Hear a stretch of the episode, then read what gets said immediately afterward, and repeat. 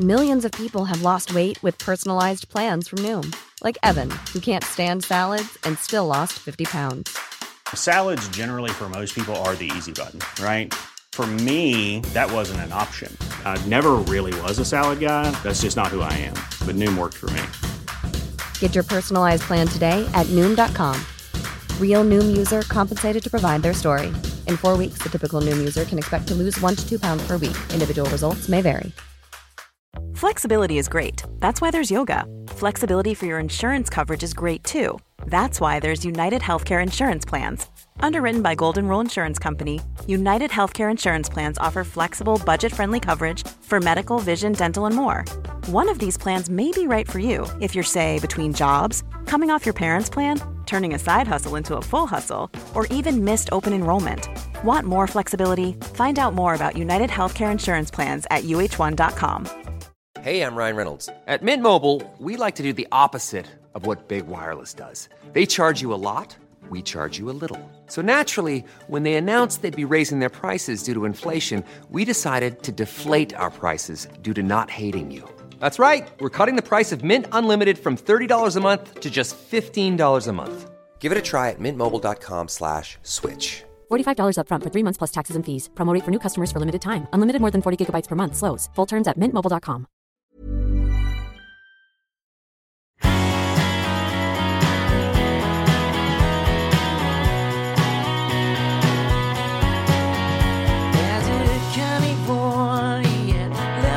born.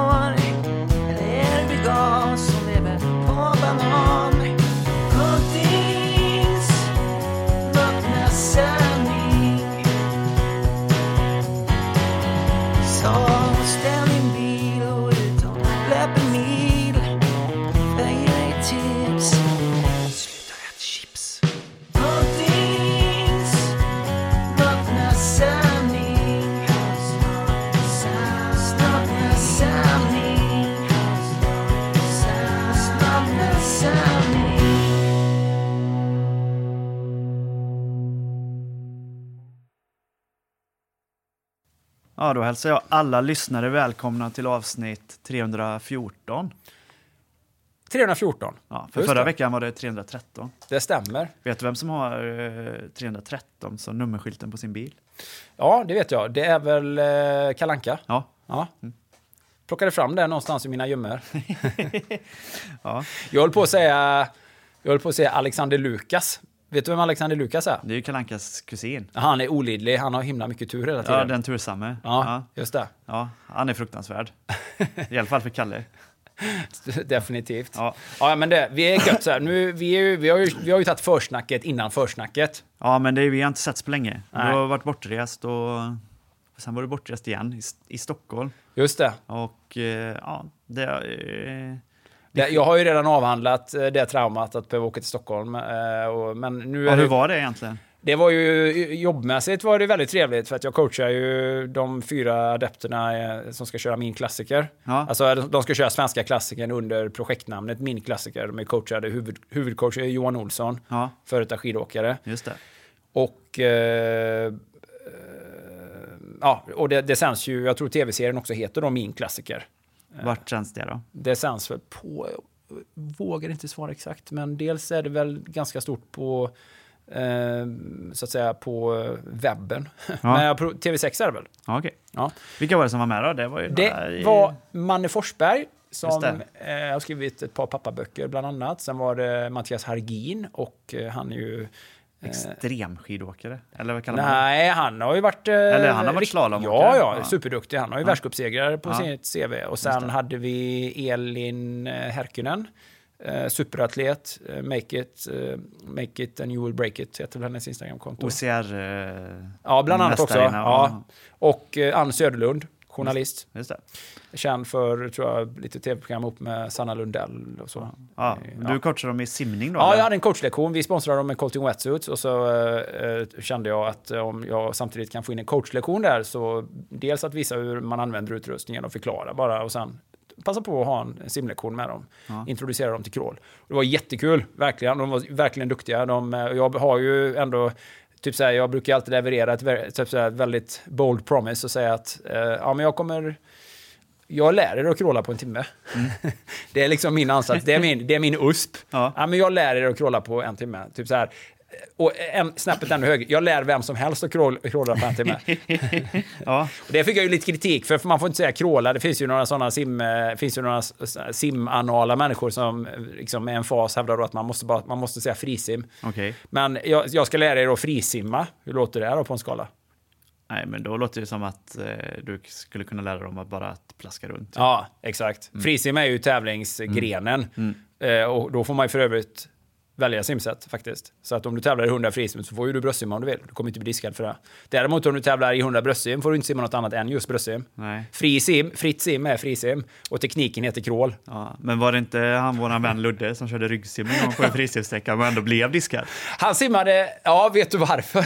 Det är helt sjukt är det. Ja men eh, Fredrik Lundin, han var ju en av, en av Sveriges främsta simmare under många år. Han har ju vunnit oräkneliga SM-guld i simning och var ju specialist på typ 200 ryggsim, 400 medley, alla de här jobbigaste distanserna. Ja. Men han simmade DM då, så simmade han ryggsim på 1500 frisim. Och eh, typ vann. Ja. Gjorde ju så här, simmade ju obegripligt fort på 1500 ryggsim. Så här 16, 16.47 eller någonting. Ja. Bättre än mitt pers på 1500 crawl då. Men han, han blev diskad därför att eh, han blev diskad för osportsligt beteende. Just det, så var det. Typ för att, för, därför att det var lite så här Petter Northug-varning på den simningen. Precis som att han... Eh, Han var lite hånfull tyckte jag. Ja, precis som att han hade så här, mass, typ så här sladda in över mållinjen och åka baklänges över mål, mållinjen. Ja. Det, men det finns ju liksom ingen regel som... Alltså, regeln tillåter ju att du simmar andra simsätt. Ja. Men det borde ju stått en asterisk då, typ om du är orimligt bra i de simsätten så att de som faktiskt simmar det snabba simsättet ändå blir utklassade. Så får man inte det. Nej. Du får bara simma andra simsätt om du är riktigt dålig. Precis. Ja. Så han blev ju diskad för eh, ja, osportsligt beteende eller någonting. Vilket ju blev en väldigt stor snackis i simma Sverige. Det här var ju innan sociala medier fanns och det här var ju långt tillbaka på 90-talet tror jag då. Ja. Eh, Riktigt roligt gjort ändå. Riktigt, riktigt, riktigt märkligt eh, dömt får jag säga. Ja. ja, i alla fall. Så att, eh, men jag lärde dem då att, eh, och då är det ju så att att lära någon eh, simma på en timme, det är ju inte så intressant. För det, det kan ju de flesta bröstsimmare. utan Jag pratar ju om crawl. Att så här, Var det någon av de här fyra som hade någon Nej, crawl-erfarenhet? nej, Inte nej, alls? nej, absolut inte. De eh, var verkligen eh, typiska vuxensimmare i den bemärkelsen att ingen av dem hade... Och de hade de typiska farhågorna innan också. Så här, men jag är lite rädd för vatten och jag är lite så här, men jag, jag tror inte det här kommer gå. Jag tror jag ska sikta in mig på bröstsimma. Och bara nej, nej, vi, vi ger en chans med crawl. Och så bara alla var pepp och ändå gav det en chans då. Och min definition av att kunna crawla, det är att man sätter en hel längd utan att stanna. Kan man det så kan man börja simträna. Då kan man börja simma intervaller, en längd i stöten och vila. Så här. Då har man hittat någon form av grundläggande eh, teknik. Alla löste det. Så jäkla kul alltså. Så att, eh, de var verkligen duktiga. Får jag säga. De, och, men, och det är inte så svårt att lära sig att crawla ändå faktiskt. Det, det är ganska... Får man, eh, bara, får man då bra instruktion? Nej, men får man tydlig instruktion där, där, man har, där man förmedlar en tydlig filosofi och det vad jag försöker göra när jag coachar simning, det är att göra det enkelt och lättförståeligt. Så att man förstår att så här, "Nej, men vänta lite nu, det är inte så svårt det här. Det handlar om väldigt grundläggande saker. Exempelvis att få luft är väldigt grundläggande. Att andas. Eh, Att röra sig framåt på ett avslappnat sätt. Eh, Till skillnad från att röra sig fram på ett väldigt stelt, spänt och eh, eh, typ så estetiskt tilltalande sätt. Eller enligt då någon estetiskt tilltalande. Enligt någon konstig norm som eventuellt någon har producerat. Eller så här, va? Typ, se till att andas. Hur gör man det? Nej, men du måste få ner huvudet i vattnet, vrida åt sidan, andas ut innan du andas in. Ja, slappna av bara av, slapp, sparka inte för mycket med benen, det kostar jättemycket syre. Eh, våga driva på med armarna, stanna aldrig någonstans i simtaget. Sådana, alltså väldigt grundläggande. Och därifrån bara detaljer. Bara våga bara veva på. Typ, var inte rädd för att plaska, för det gör man när man simmar.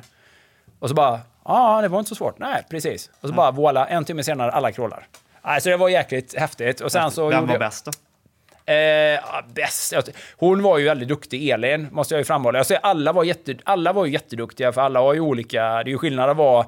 Hon är ju superatlet, Elin. Och det är ju skillnad mot att vara... Typ så här, att inte jobba med sin Hon jobbar med sin kropp, är vad jag menar. Vilket ju kanske då Ann Söderlund inte gör på det sättet. Så att utifrån sina förutsättningar var ju alla jätteduktiga. Mattias Agin har ju också, han har ju varit professionell idrottare och så, här, så att man har kanske olika, olika grundfysik. Men Elin, hon var ju så bra för hon, hon bara, men jag älskar att ta till mig instruktioner och hon gjorde ju verkligen det. Så, så att jag kunde, ja men lyft inte armarna så högt. Så hon, hon tog ju till sig de här korrigeringarna superbra. Ja. Så att man såg att, så här, att hon, hon var van att jobba, jobba Hon var på det sättet. lättcoachad. Ja, hon var extremt lättcoachad. Men det var de alla fyra faktiskt, så det var, det är väldigt, det var tillfredsställande. Så det var ju det, och sen så hade jag, spelade jag in en podd med David Everhart. Just det. Men sen var ju det, för övrigt var ju det som att vara i en Blade Runner. För övrigt var det ju som att du kände att du gärna ville flytta till Stockholm. Nej. Om man jämför med Borås idag Du då. vet, skulle in så här, bo vid Hötorget, ner i något parkeringsgarage, trångt. Ja, du vet, det var som en, det var, det var så här dystopia. Det regnade ju hysteriskt också. Det var ju, det var ju totalt dystopia. Så att eh, tyvärr då så fallerar ju eh, träningstillvaron ganska rejält där i Stockholm då. Du vet så här, behöva- ja, vad kan man göra här nu i ösregnet mitt i stan? eh, i, i Blade Runner dystopia. Liksom. Bara, men, bara allting är lite omständigt, eh, tar tid. Det är ju inte att tänka på när man väl har parkerat bilen i det där underjordiska parkeringsgaraget, Mm. eh, typ åtta meter under marken. Man har kryssat sig in med sin Navara och hittat det. här, tog 20 minuter, andats in avgaser och bara känt sig allmänt oskön. Och så bara, nej men det finns ju absolut, den bilen får ju stå där. Utan nu får vi prata om att nu måste man, ja men finns det ett gym här? Ja men vi har lite gym här i- på hotellet.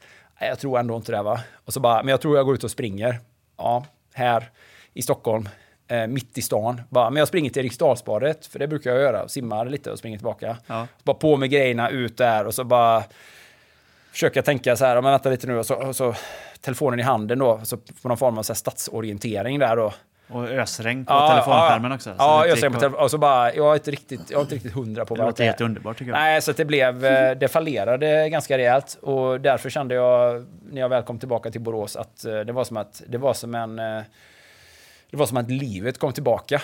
Härligt. Stockholm är ju underbart eh, för eh, att det är ju, det är ju trevligt att besöka korta, korta, korta stunder och framförallt för jobb.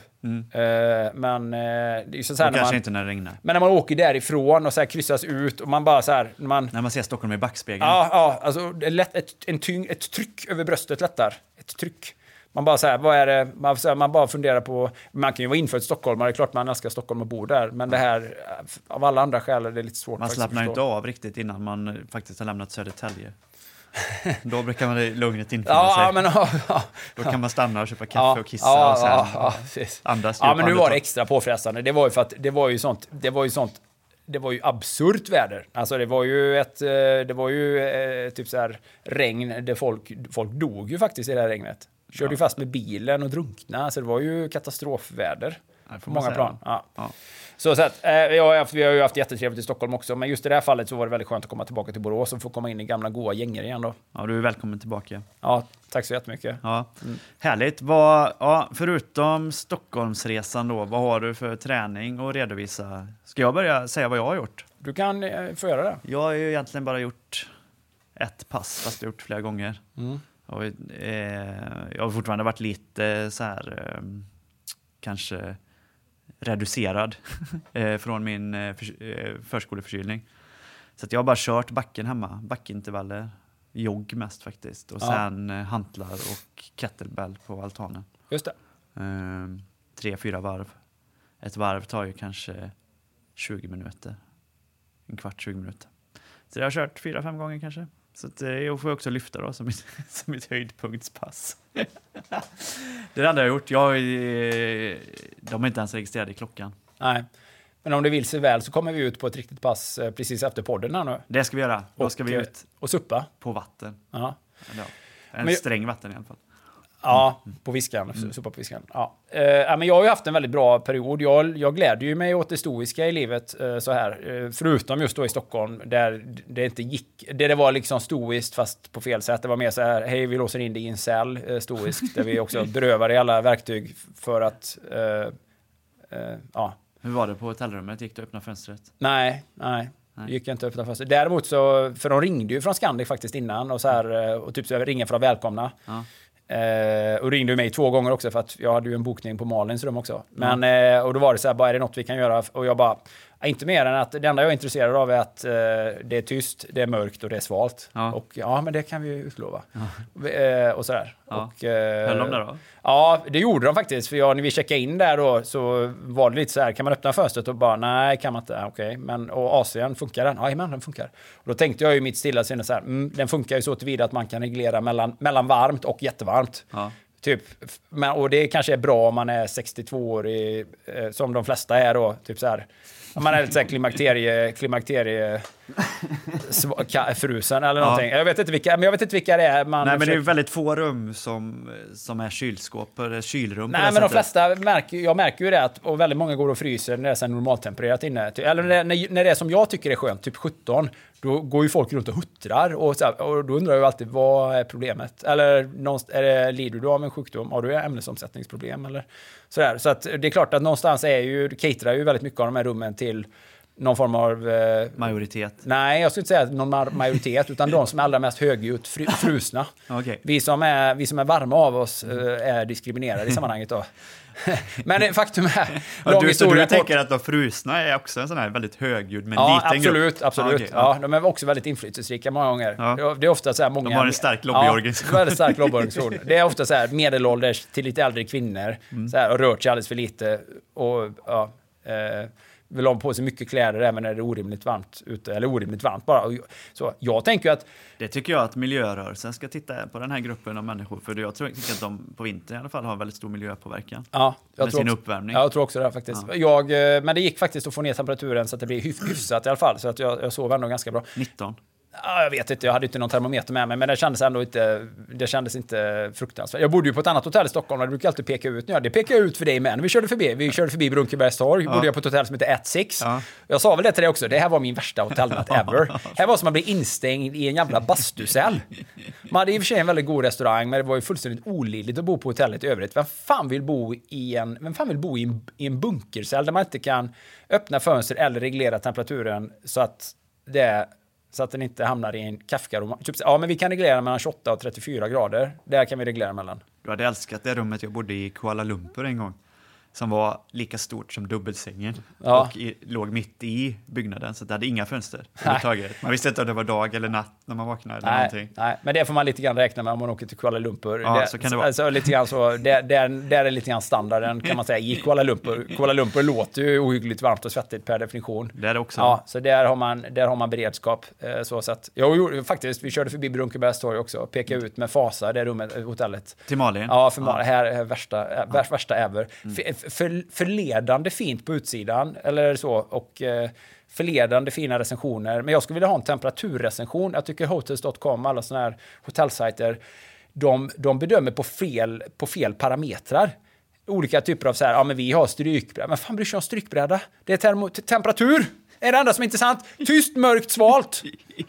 För helvete! Jag vet inte. jag- Vi, det du- är för varmt! Så mycket som du bryr dig om temperatur, alltså, du borde ju alltid ha någon slags termometer, någon, någon wearable term, termometer borde du ha. Jag kommer ihåg... eh, Min klocka du, varnar ju för det också. Det är för, första gången du bytte bil efter jag kände dig så fanns det inte någon termometer i bilen. Det, Mm. var, det var ju flera år av, eh, av vånda. Nej, de löste det rätt snabbt faktiskt. För vi Ja, var, det både du och jag, för det var ju väldigt märkligt. När man kör på vinter måste man veta vad det är för utomhustemperatur. Ja. Det var, nej, det var konstigt. Typ Man så här, ja, men det är en add-on sa de. Var, ratt, är det ratt? Är det add-on också eller? Samtidigt som man körde reklam då i radion för den här bilen. Bara, Åh, det är den, vi har alla, ja ni har ratt och hjul ja, det är det ni menar? Bara modern design på bil. Ratt och hjul ja, skitbra. Utomhustermometer får du gissa dig till. Ja. men i alla fall, vad jag skulle säga var det här att eh, eh, ja, men hålla på med... Vem bryr sig om strykbräda? Vi bryr oss om om det är svalt. Vi, Mm. Det finns... Eh, det finns... Eh, inte vet jag. Vi har bra galgar. Galgar? Vem bryr sig om det? Vi har belys... Eller vet så här. Vi har dimmers. Vem bryr sig? Nej, men jag tänker att jag ska gå... eh, Jag ska gå, Dimmers bryr du ändå dig om, annars Ja, tycker du ja. att det är landstingsbelysning. Men jag tänker att jag tänkte lansera, jag tänkte mer och mer gå i shorts. Eh, jag kan bli en sån Alexander Bard, shorts hela året runt i alla lägen, även civilt faktiskt. Nu har jag gått extremt mycket. Jag går ungefär halva tiden, har jag märkt senaste halvåret. Jag har gått i mina såna här Salming svarta, jag har typ sex par, eller fem sådana par kvar som jag både tränar i och rör mig i. Och nu när man är pappa, jag har inte tid att byta om. Som igår hade jag badbyxorna på mig under de shortsen hela dagen. Oavsett vad jag gjorde. Simma lite, bara på med shortsen, coacha. På med shortsen, gå runt, handla lite, ut och suppa i badbyxor, på med shortsen. Jobba lite, vidare, hem, shorts, badbyxor, vidare. Praktiskt, enkelt, bra. Hålla på att ta på sig riktiga kläder. Fan vad pretto. Hålla på att byta om. Vem har tid med det? Byt om. Byt om och var ombytt bara hela tiden. I ett par år. I ett par år. I ett par år. Ja, men jag hör dig. folk som sätter på sig riktiga kläder, jag är sjukt suspekt med det. Skjorta, nu råkar jag ha med skjorta, men det är bara för att jag bara har skjorta och shorts också. Ja. Och strumpor, så, strumplös, det är det enda som funkar. Av och på, byt skor snabbt. Träningsskor, vanliga skor, där får man göra en liten distinktion åtminstone då. Eh, så. Kanske för vissa skor blir ju väldigt smutsiga och ska ju sitta lite annorlunda på fötterna. Ja, nej, jag av hänsyn till vart man går in. Hur som helst, lång utläggning, men i alla fall, det gick att reglera rummet och det blev hyfsat svalt i Stockholm. Eh, Vi var mitt i träningsredovisningen här. Jag vet inte vem vad jag skulle dig- säga var då att eh, jag har haft en bra, jättebra träningsperiod. Ja, men jag skulle säga just det, stoiskt. Det har varit stoiskt hela Ja. maj. Det har inte varit... Och dessutom, ja, det blev ju lite alkohol dessutom i Stockholm. Två glas till middagen där faktiskt. I Ja. total uppgivenhet över det inställda, det, det moraliska förfallet som inföll då när träningen blev omintetgjord där. Hur har det sett ut efter Stockholm då? Vinet? det var- Har du känt att ja, men nu har jag redan tagit ett glas vin så nu kan jag ta ett till? Eller har du hållit Kan, bli, kan ha blivit ett glas också när jag kom hem då dagen efter i, Ja. i den totala uppgivenheten. Men sen så räddade det, räddade det upp sig. Ser det som två, två, två dagar där som var lite slarviga. Men annars har det varit så tre, timmar, tre timmar träning om dagen i snitt. Ja. Väldigt positivt, härligt och jag vill gärna lyfta mina, mina morgonträningar faktiskt som ju då har blivit något av en vana. En väldigt lite oväntad vana, både väntad och oväntad. Väntad så tillvida att det är så man får göra när man har två barn och ett, eh, ett övrigt liv med commitments. Oväntad med tanke på vad, hur det har varit tidigare i livet. Då. Så jag Ja. sprang faktiskt i morse och då var både Alexander Berggren och Malin med. Just och han, Alexander sa så här, kommer du ihåg när vi började träna ihop då 2018 när jag började köra triathlon? När han började köra började träna med mig, då körde vi aldrig någonting innan klockan nio. Nej. Och nu börjar vi springa 06.45. och vilket ju ändå är 45 minuter senare än vad flera pass har börjat senaste veckorna. Vi har börjat sex, börjat träna sex. Ja. Och som också är väldigt sent på förmiddagen när vi kommer till Malin. Ja, men hon, får nog ändå, hon har nog ändå mjuknat. Vi har närmat oss där. Så att sex är ju ändå... Då har hon ändå fått ställa klockan och gå upp då. Ja, det är så. Ja, absolut. Hon men, har ju eh, börjat många pass klockan fyra tidigare. Ja, ja precis. Men det, ja, ja, precis. Det, då är man inne på så Mark Wahlberg-fasoner. Typ så här, de går upp 02.45 för att börja träna. Alltså man skruvar runt hela dygnet. Ja, men jag, jag, jag bor i USA, men jag lever i, på kazakisk tid. Bara, vad är hela idén med att gå upp mitt i natten för att sen gå och lägga sig på eftermiddagen? Idiot. Ja, men det blir så dumt. Ja. Ja. Man kan inte ens skylla på att säga men det är tomt på gymmet, för du har ju ditt egna gym. Du har ju ditt egna gym. Ja. Bara så här, du går upp, upp 02.45 för att vadå, går och lägga dig när alla andra människor äter middag. Det är helt obegripligt. I alla fall, eh, nej men så har jag haft många härliga morgonträningar där det har varit så här löpning först då på Rya Åsar. Ja. Eh, har en liten underbar 1600 meters slinga som jag springer flera varv på. Bra för, liksom, men alltså fortfarande är lite, har lite så här, lite försiktig med min löpning. Så då kan det bli så här mellan 8 har blivit mellan, ja, mellan 7 och 10 kilometer på morgonen där. Härligt. Underbart. För att sen åka direkt till Lidebergsbadet. Och då säger jag så här, direkt till Lidebergsbadet. Och då menar jag så här, det är ingen trafik man fastnar i på vägen. Man får inte sitta i några dystopiska trafikköer mellan Hässelby och Hägersten och Hallunda eller vad fan det heter i Stockholm. Det är så här, ja just det här, just det, måste avsätta, jag måste avsätta en förmiddag här för att jag ska få in två saker inom ramen av en stund. Ja. Jag måste avsätta tid för det här nu. Just det. Man måste planera för den långa ökenvandringen i trafiken. Nej, nej. Tre minuter ner med bilen här, bara prutt, ner till Ryosa, springa där, parkera precis för att gå rakt ut och springa. Och sen bara två ytterligare minuter till Lidebergsbadet precis utanför och bara gå in. Och inga omständiga grejer, ingen byråkrati. Du måste gå via ett omklädningsrum, du måste låsa in grejer. Nej, man går rakt fram till bassängkanten, ställer sin påse där, hoppar i och simmar. Det, är, det är där och det är kvar där och det är bara det är så här, smidigt, enkelt, friktionsfritt. Ja, precis. Minimerad ställtid. Minimerad ställtid, exakt. Allting är precis typ så här. Du bara sträcker ut handen så är det där. Fantastiskt. Så det är så vi har i Borås. Så jag har haft många, och så är det typ så här 3000 meter simning intervaller, 3,5 med Tobbe och Thomas. Otroligt. Och så har jag haft en hel del sådana förmiddagar då, 1.45, två timmar. Eh, med start från mellan 6 och 7. Så är man klar där för att ibland åka hem och ta Rufus till förskolan halv nio eller vidare. Så. Så det du vill lyfta är egentligen den minimala ställtiden? i Nej, men jag vill träning? lyfta den härliga, den härliga morgonträningen. Just detta att, att ha tränat ett par timmar redan när klockan halv nio, nio. Ja.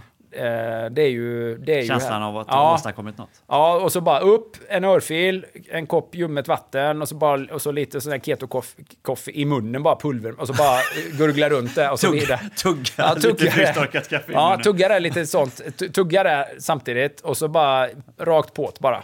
Samtidigt som man gör någon någon annan nytta hemma också, gärna till diskmaskinen eller någonting. Ja. Medan man örfilar upp sig inför en ny dag så kör man på där. Fan, det, det är stoiskt. Det är det man, får, man glädjer sig åt det liksom. Och hur många timmar blev det då totalt? Ja, men det blev... eh, Så hade jag två dagar med nästan ingen träning där, men så att det blev ju s- 17 timmar. Det är det väl. Otroligt. Ja, det är okej. Och idag börjar jag med en, Idag har vi sprungit en timme redan på morgonen här nu då. Ja, men, eh, kan du inte berätta lite om när det visade sig att du hade de detektivgener när du körde ditt eh, löppass häromdagen? Då? Nej, det är detektivgener. Nej, vi vill nog vinkla det till att vi, vi vill ändå vara så här. Man vill också så hylla, men så måste man lite dissa. Vi vill ju inte ha den här... Vad heter han lite halvvalkade snuten i The Wire? Uh, den andra jag kommer ihåg från The Wire, det är ju Omar. Omar eh, var ju en eh, Skurk. gangster, Gangster, ja. homosexuell gangster. Men, men, ändå, Som en, var en, farlig. ändå sin, men, men ändå med sin moral. Verkligen. Men det var, ja, det var Omar. Det var när Omar, Omar walk, walk-in ropade de när han kom på gatan. Alla var rädda för Omar. Han var hade häftig. väldigt mycket street cred. Det hade han.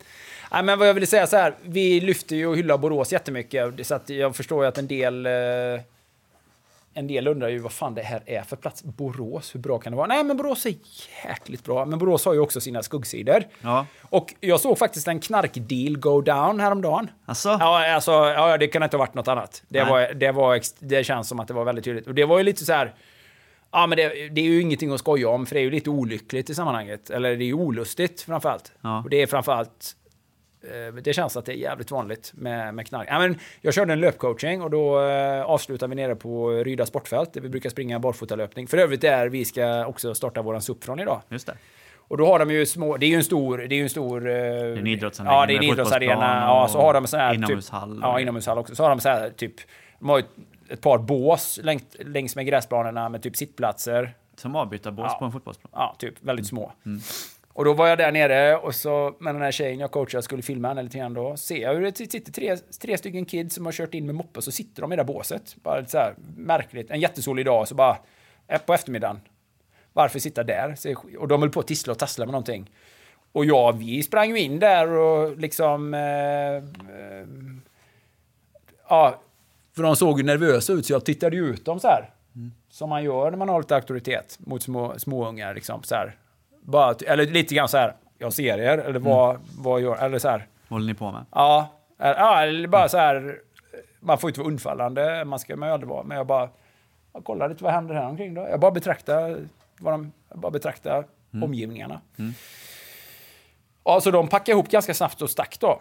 Kommer inte ihåg vad de hade, moppar eller vad de hade. De hade de här olidliga tior, eh, kanske. Elsparkcykel. Nej, jag vet inte. Men de gick därifrån. Och sen så tog det bara ett par minuter så kom det en kille. och Det var tydligt, han var riktigt nervös. Han, gick verkligen, eh, han gick raskt fram, men han var väldigt så stirrig, tittade sig runt om. Och så gick han fram, han hade, han hade verkligen ett ärende dit.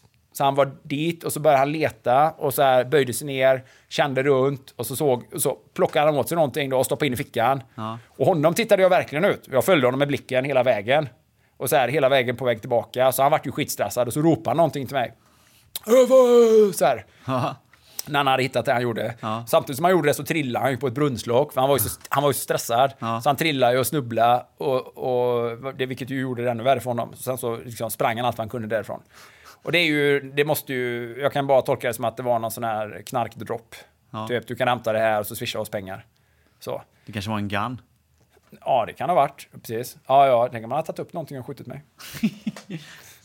Det här var otrevligt. Ja, Nej, men eh, lite... eh, Ja, men olyckligt. Eller o, det är så här otäckt. eh, Så här. Jag sa det till Elin, vi får fan ha koll på våra barn sen när de växer upp. För det är tydligen att det är tydligt att det här är väldigt eh, vanligt. Ja.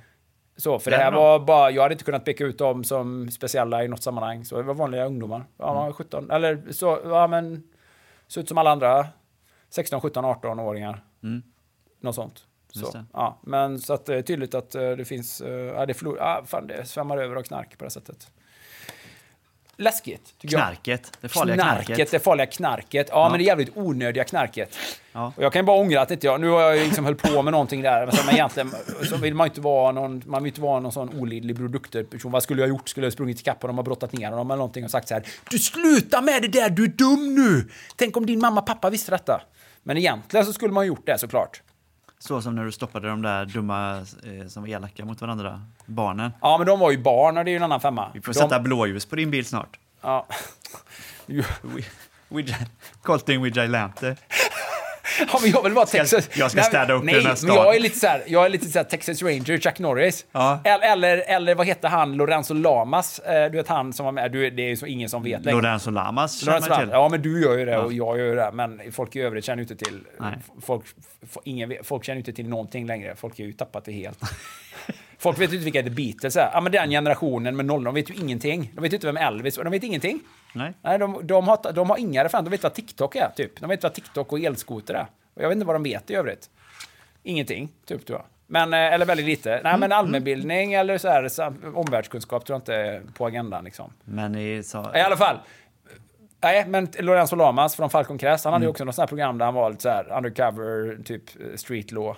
Eller hur? Jag kan vara det, åker runt och läxar upp folk. McNulty hette han i The Wire. Ja, McNulty. Ja. Tänk att du är lite McNulty. Men man ställs ändå inför ett litet moraliskt dilemma när man ser sådana saker. Ska man agera eller inte agera? Ska man lägga sig i eller inte lägga sig i? Nu var ju han... På vilka sätt? Du hade ju kunnat ringa snuten. Ja, men absolut. Men ja, vad ska de åka dit så bara... Det var några ungdomar där. Och så bara... Vart tog de vägen? Nej, jag vet inte. Hur såg de ut? Rätt så mycket som ungdomar gör bara. Ja.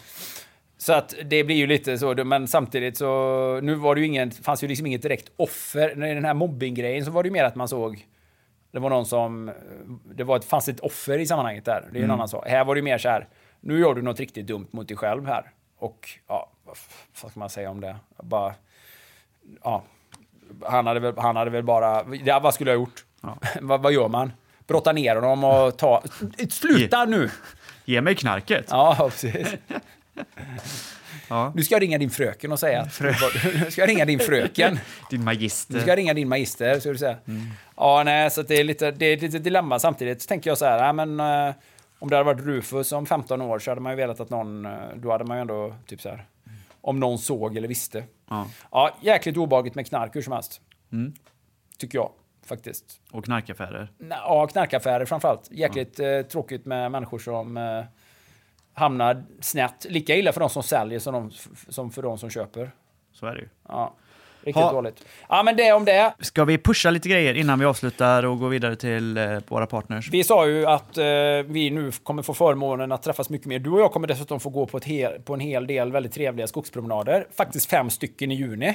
För- Minst fem stycken. Eftersom du inte kan springa så bra. Ja, men nu, nu, nu, vi har ju en massa material med oss. Vi ska ju snissla upp swimrunbana eh, så vi kan gå snabbt. Men det är ju så, o, det är så opraktiskt att springa med snitselband och skyltar. Niklas, får vi skylla Jag kommer, på. ihåg, jag kommer ihåg förra året så hade jag en plan på att jag skulle bygga om min cykel till en banmarkeringscykel. Så man liksom hade snitselbandet här på styrningen, man kunde Ja, bara dra och rycka ja. av. Och eh, att flaggorna kunde ligga i något sånt här surfbrädställ så man bara från sadeln stack ner dem där de skulle sitta. Mm. Men det, det blir nog inte så. Jag har ju haft någon idé att vi borde permanentisera den här banan. Det borde bli en institution eller det liksom så institu- institutionaliseras på något sätt. Eller, eller typ så permanentiseras via Borås stad. Liksom. Det, här är, det, this is, det här är the swimrun-bana. Det ska vi kolla upp för det är inte omöjligt att vi kan göra det. Vad trevligt det var. skyltar där. Ja, fint. precis. Men i alla fall, vi kan ju äntligen sätta igång nu med våra swimrun-tävlingar. Från och med första juni, vilket är då idag, så är det tillåtet att vara 150 personer på idrottsevent. En ganska, och vi tänker inte vara tacksamma för det, för det, vi ser det som fullständigt självklart. Eh, Men äntligen har eh, tyranneriets bojor släppt i någon mån då.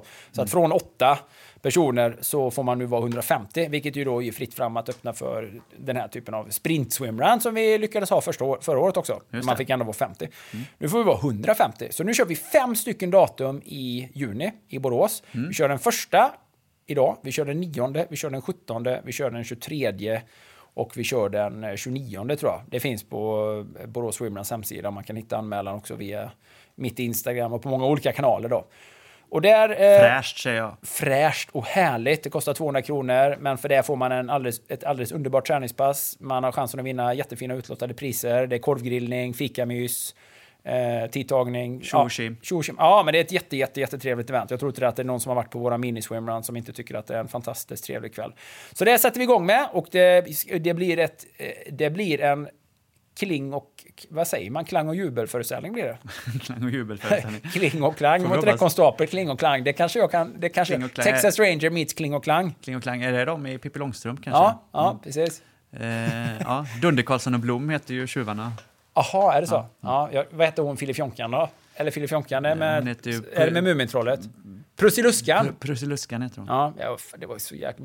Rufus är inte inne i Astrid Lindgren-tillvaron än. Nej, ja, fall. är där. Ja, Ja, lite grann. ja, Ja. ja. Men i alla fall, så att det sätter vi igång och kör. Ja. Eh, sen har ju vi eh, dessutom möjligheten att köra simcamp eh, i Borås. 4 till 6 juni, det är ju väldigt snart, men det finns platser för de som vill komma. Det är ju en crash course i simning där vi garanterar krålande, inte frisimmande. Vi garanterar krålande. Fritt sim får man hålla på med själv, och det är ju, för det är ju bröstsim med huvudet ovanför vattnet. Krål däremot garanterar vi i princip, och det kan vi faktiskt göra eftersom vi har vi har en nästan till 100% successratio. Eh. Härligt. Minus eh, någon som hade utpräglad vattenskräck och blev dittvingad. Men eh, vi, har en, eh, vi har en otroligt hög grad successratio. Så vi har simcamp 4-6 juni och 18-20 juni. Och det är verkligen anpassat för nybörjare och vuxensimmare. Alltså människor som inte har någon simbakgrund från barndomen. Och så kanske ska ha det till motion, eller till swimrun, eller till triathlon, eller till open water. Ja, som tyvärr är inställt i år, men home edition. Ja. Eh, så det är det. Och man har ju också möjligheten att boka in sig på en eh, PT-simning med mig. Vi har släppt en massa nya tider för juni. Eh, och även där, colting.se hittar man dem. Ja, precis. Eller via mitt Instagram. Så där har vi att pusha. Sen har ju du möjligheten att hålla ditt event, Niklas. Precis, 77 Ultra, Sveriges kortaste och mest lätt, lättillgängliga Ultra. Sveriges trevligaste Ultra, skulle jag vilja säga. Det är det också. Den är helt otrolig. Eh, det är eh, den 19 juni i Borås, på eh, Borås Triathlons löpbana faktiskt. Den är otroligt platt. Känner till det nya uttrycket STIFA som Ja. Erik Wikström har hittat på? Jajamän. Stifan på Borås Triathlon eh, löpbana är under 3.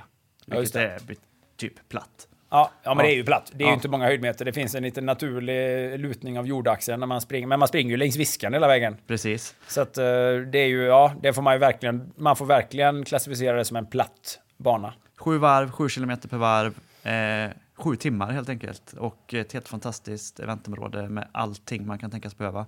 Ta med skor och eh, i din anda då kanske bara slitsshorts. Och badkläder, kläder, badkläder. för man går ner och badar i sjön emellan. Det gör man. Definitivt badkläder. Om det i alla fall om det är så varmt som det var förra året. 30 grader var det tror jag. Ja, Underbart. eh, Och det är det ju i Borås, för det mesta. Idag ja, är det ju det. Ja, typ. Faktiskt. Eh, nej, men där hittar man anmälan på 77ultra.se eller på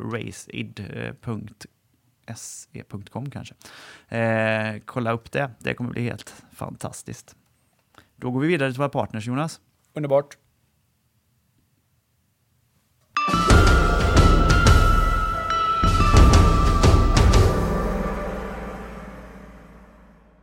Ja, efter den långa utläggningen om eh, våran träning och eh, oträning så är vi ju egentligen, fram, vi är ju egentligen framme vid eh, veckans lista här Niklas. Ja, eh, och den här veckan så är ju eh, listan också veckans ämne, kan man ja. säga. Ja, det kan man säga. Det blev så, när vi väl diskuterade detta så blev det så omfattande att vi kände att ja, men det får bli ett ämne i sig. Fem stycken eh, samtida obekväma sanningar. Precis. Kanske var i brist på andra ämnen. Men nu kör vi. Här kommer först våra partners och sen då veckans listaämne.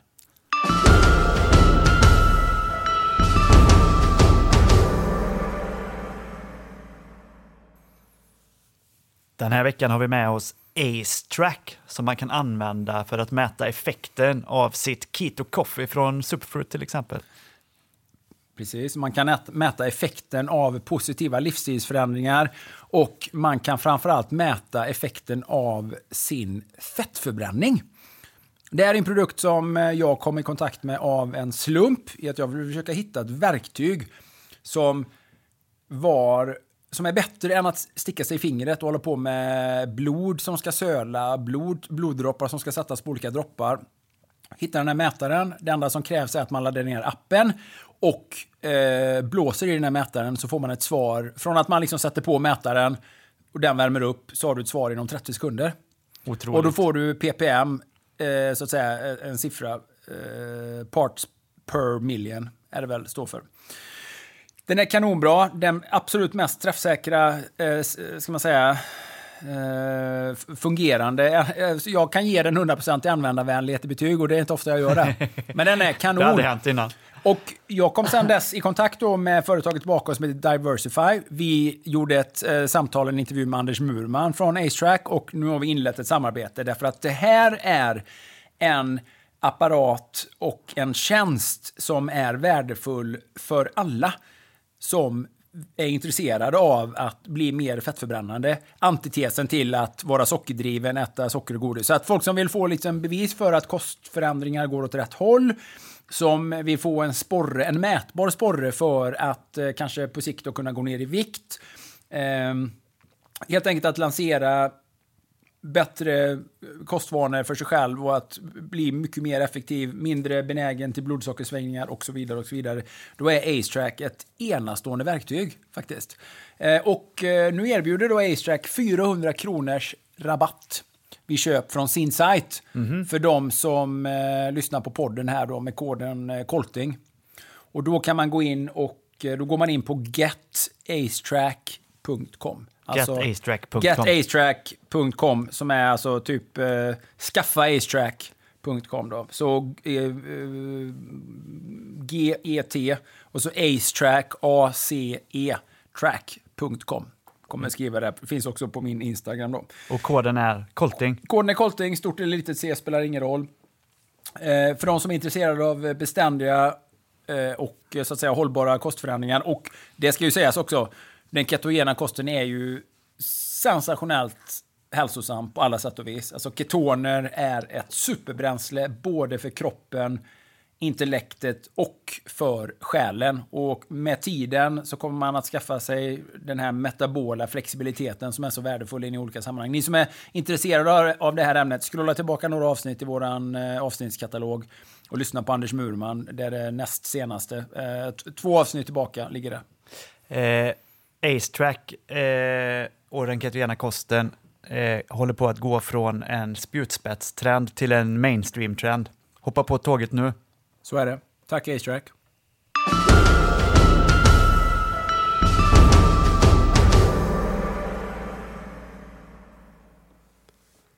Den här veckan så har vi med oss Apollo och Apollo Sports, vilket är lämpligt med tanke på att eh, det är där du har spenderat senaste veckan. Ja, vi, eh, vi hade ju en enastående vecka nere på eh, Sivota Retreat, powered by Playtas. Och det här är ju en av alla de träningsanläggningarna som eh, Apollo Sports har. Träningsanläggningar som inte bara är träningsanläggningar, för det låter ju lite så här tråkigt östtyskt kanske. Utan det här är ju, det här är ju alltså premiumanläggningar för eh, allt det som man vill ha på en eh, en njutbar och härlig semester med bra boende, bra internet, eh, otroligt god mat, service, hela den biten. Men där man också kan ha den här aktiva livsstilen, där man bara kan ha en aktiv semester eller där man faktiskt kan träna på väldigt hög nivå och göra många olika saker. Och eh, i de nästan alla fall också med hela familjen faktiskt. Då. Så att eh, två, det är ju två nya anläggningar i år och det är ju dels den här Sibota Retreat i Grekland och en annan grekisk anläggning som ligger på ön Limnos som heter Porto Murina. Och eh, det här är ju så att säga adderar ju till den långa raden av redan befintliga anläggningar som, är, som vi har varit på merparten av, som är härliga, bland annat då eh, Plaitas i Fuerteventura. Det är liksom kronjuvelen i det här. De har ju en anläggning på Rhodos som heter Levante Beach. finns ju i Egypten, Aquavista, eh, La Parade också där på Plaitas, eh, eller på Fuerteventura. Tanja Pura. Tanya Pura i Thailand. Eh, och sådär. Det är nästan för många för att räkna upp nu för tiden. Ja, men det finns, ju, det finns ju en hel del att välja mellan. Och eh, på den, det är klart att på den europeiska eh, sommaren, tidiga hösten, så är ju de här europeiska anläggningarna som kanske ligger närmast till hands. Då. Och jag ser verkligen fram emot att åka till den här eh, Eh, anläggningen i, i Limnos. Och nu är det ju härligt och jag är så himla glad att, jag menar resebranschen har ju haft det exceptionellt hårt och tufft och jag är så glad att eh, Apollo och Apollo Sports har liksom försökt att verkligen så här, man växlar upp och man, man har verkligen gjort sitt bästa att försöka eh, i de här tiderna också tillmötesgå alla möjliga krav på, på, på dels på coronatester, munskydd, säkert resande, säker anläggning, allting är uppstyrt eh, klockrent. Alltså man jobbar inom de ramarna, man, man möjliggör det som finns att möjliggöra och man har liksom inte misströstat därför att man vet i andra änden av det här så kommer det finnas ett jättestort behov av att få åka på positiva, aktiva resor sådär, så att eh, där är ju Apollo Sports, Apollo Sports i absolut särklass faktiskt. Man kan, så att gå gärna in och kika på eh, apollo.se, klicka in på träningsresor, ta en titt på de här coola anläggningarna. Eh, varför inte boka någonting redan nu för hösten? Gå in i träningskalendern. Det finns en hel del temaresor, likt den som vi gjorde just nu. Kommer ni göra fler? Vi kommer att göra fler. Vi kommer att planera för åtminstone en till eh, likadan resa. Eh, eh, en simresa till, till eh, Sivota Retreat. Tror vi. vi. Vi är ganska säkra på det. Vi tyckte det var fantastiskt för öppet vattensimning. Men jag är också sugen på att göra någonting eh, med den här anläggningen i Limnos. Kanske en liten, ett lite bredare koncept. Där passar det nämligen ännu bättre att både springa och cykla. Det är lite mindre utmanande terräng. Eh, Man kan få med sig fler människor och man kan göra en, ett annat typ av tema. Sådär. Så att, eh, de två grejerna, de olika hotellen men också träningsresorna, temaresor. Så att apollo.se. Tack så mycket Apollo.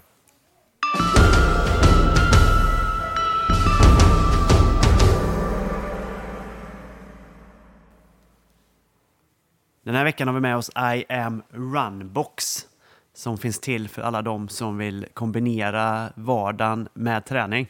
Ja, och med ett familjeliv. Ja, Faktiskt. Och då är ju det här att löppendla eller träningspendla till jobbet ett mycket bra alternativ för att eh, effektivisera vardagen samtidigt som man sparar både ja, tid, eh, pengar och eh, till och med miljö, eller hur? får man väl säga. Fantastiskt. Ja, nej, men I am Runbox är ju ett, ett svenskt varumärke som har inte bara väldigt funktionella eh, packlösningar i olika sammanhang. Och då pratar vi från den lilla packlösningen, alltså den här, eh, typ så här, den lilla handhållna väskan för iPhone och kanske hotellnycklar eller eh, korthållare eller vad det nu än är, så man, så man slipper ha det på ryggen. Eh, till eh, eh, liksom stora, t- bra ryggsäckar och allt däremellan. Det var till och med jäkligt coola munskydd faktiskt, Ja, som, man skulle, som man kunde ha på resan här nu. Men, eh, eh, och de, de, är också, de, är, men de är också exceptionellt snygga. Det är ju det som är grejen, att man har funktionella saker, det må vara hänt, men de ska också vara snygga och estetiska. Funktion och design. Ja, funktion och design. Och de har faktiskt ett, eh, ett helt kit för det här med löppendling som de kallar för Commute Ultimate Kit. Och det är ju, det här kittet är anpassat för den som löppendlar då. Eh, det är kanske den enklaste typen av pendling, men produkterna går ju lika bra att använda i andra träningssammanhang. Och eh, vi, vi vet ju att väldigt många av de här av de som följer podden sitter med tidskrävande jobb och liksom har, sitter i det här, hela det här familje och träningspusslet. Och eh, då är det eh, av, då är det essentiellt att man har smidiga, praktiska lösningar. Och det här löp löpkittet, Run Commute Ultimate Kit, det, man får med sig rätt så många coola delar där faktiskt. Ja. Man får bland annat med sig en ryggsäck som kallas för Pro 2.0. Och den är ju helt och hållet designad för att hålla alla kläder skrynkelfria. Den är vattenresistent, den är eh, gjord i lättviktsmaterial. Den har en så kallad anti-bounce technology, alltså som minimerar studs på ryggen, Precis. vilket ju verkligen är funktionalitet i sammanhanget då. Och eh, så finns det en sån här anti-svett, anti-svett eh, eh ryggpanel då som eh, eh, också gör den väldigt tacksam i, i hur man upplever den helt enkelt. Jag har använt den en hel del. Då. Så man får med sig den här ryggsäcken såklart. Sen får man med sig olika typer av klädbehållare, alltså i hur det här att, just att man kan ha med sig sina kontorskläder och få dem helt skrynkelfria. Eh, man har... Eh, Skopåse. Ja, skopåse naturligtvis. Man har med regnpåse, man har med vattenhållare på utsidan. Man har eh, en så kallad spacebag, så där kan man addera extra utrymme på utsidan då, om man har med sig någonting som är skrymmande. Så man, vill, så man får med sig en mikro...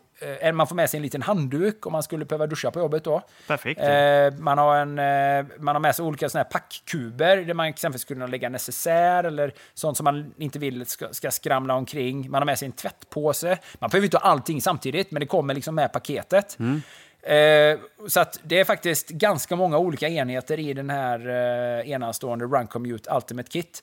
Jag föreslår att man går in på I am Runbox och eh, kikar på alla deras produkter. De har väldigt mycket snyggt. Jag gillar ju personligen det som, den, den eh, väskan som heter Spinbag. Jag har med mig två stycken nu till eh, Grekland. Just det. Och iamrunbox.com. Och vill man testa några av de här paketen eller om man vill testa några av deras produkter så har man 15% generös rabatt via koden JONAS15. Otroligt. Ja, så att eh, nu är vi ju verkligen i den här härligaste av alla tider där det kanske är som lättast också att pendla till jobbet löpmässigt. Man Verkligen. slipper springa genom mörker, slask och eh, drivis, utan man får springa med kvittrande fåglar och eh, solen i ögonen. Och shorts. Ja, och shorts ja. Det är lättare precis. att ha ett par shorts hängande på tork. Ja, definitivt. Eller hur? Så att eh, kika in på imrunbox.com, kika in på det här Run Commute Ultimate Kit, titta på alla de andra härliga packlösningarna, använd koden Jonas15 för bästa dealen. Tusen tack, I am Runbox. Hey everyone, I've been on the go recently Phoenix, Kansas City, Chicago. If you're like me and have a home but aren't always at home, you have an Airbnb. Hosting your home or a spare room is a very practical side hustle. If you live in a big game town, you can Airbnb your place for fans to stay in. Your home might be worth more than you think. Find out how much at airbnb.com/slash host. Millions of people have lost weight with personalized plans from Noom, like Evan, who can't stand salads and still lost 50 pounds. Salads, generally, for most people, are the easy button, right? For me, that wasn't an option. I never really was a salad guy. That's just not who I am. But Noom worked for me. Get your personalized plan today at Noom.com. Real Noom user compensated to provide their story. In four weeks, the typical Noom user can expect to lose one to two pounds per week. Individual results may vary. Cool fact a crocodile can't stick out its tongue. Also, you can get health insurance for a month or just under a year in some states. United Healthcare short term insurance plans, underwritten by Golden Rule Insurance Company, offer flexible, budget friendly coverage for you. Learn more at uh1.com. Vi, är, fan, vi, känner, vi har laddat upp här, vi är lite på hugget idag känner jag. Och det är bara för att vi inte har träffats på länge. Då blir det så att man laddar upp och blir lite så på hugget och pratar ihop sig. Eller hur? Annars har jag inte så mycket bollplank för min liksom, kverulans. Eller för det här. Fan, läste du det? Det är ju helt sjukt. Eller såg du det? Eller läste du det? Eller hörde du det? Eller Ja. tänkte du på det? Eller hur? Ja, men det, så är det ju ofta.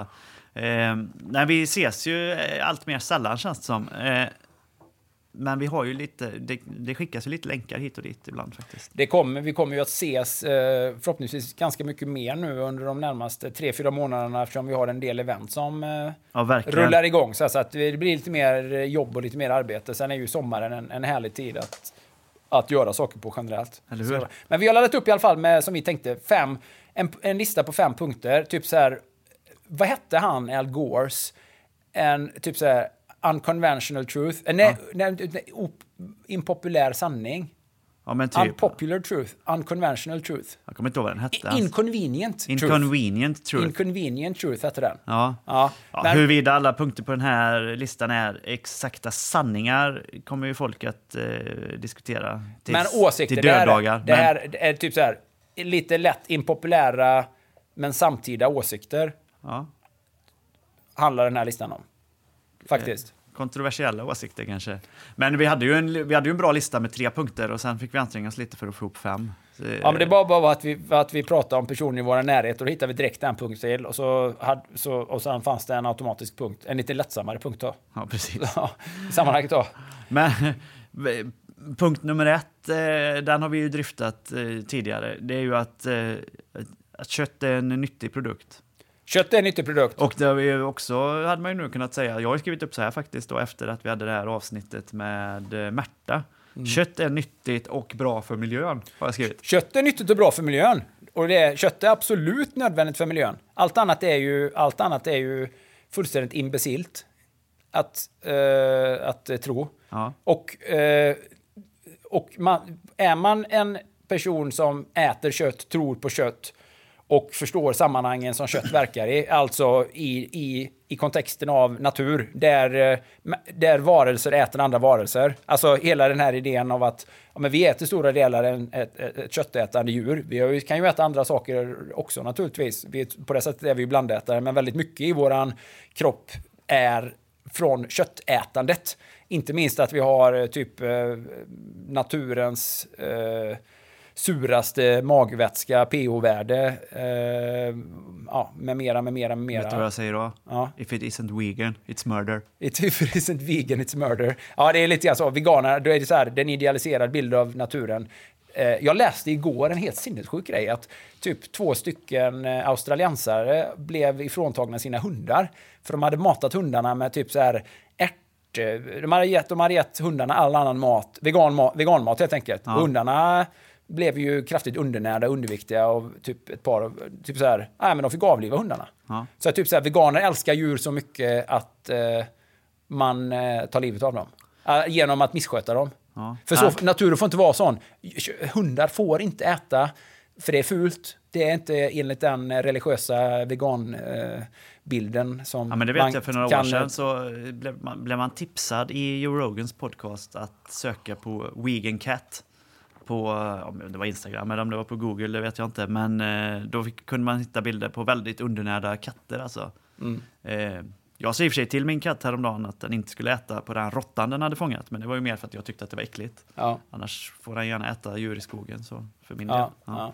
ja nej, men eh, så att om man, till, om man tillskriver sig själv de åsikterna att man ändå förstår hur det här biologiska kretsloppet fungerar och att naturen vare sig är ond eller god, utan naturen bara är. Eh, och att man kan ju tycka som betraktare att det såklart är grymt. Man ser en eh, björn som slår en älg, man ser en eh, tiger eller, eller ett lejon som eh, attackerar och äter en antilop eller man ser en eh, rovfågel som tar ett djur, ah, vad det nu än är. Alltså djur äter andra djur och har gjort det i alla tider och människan på samma sätt också ätit andra djur, så tillskriver man och förstår att ja, men så funkar det och det är våran idealiserade bild av världen som kanske inte alltid lirar med det här i den disneyfierade bilden av hur att djur också är, djur är ju också människor. Nej, det är de faktiskt inte. Och djur är oftast jävligt eh, ja, grymma, de är inte medvetet grymma utan det är bara, det är ju drift, det är ju eh, naturens kretslopp.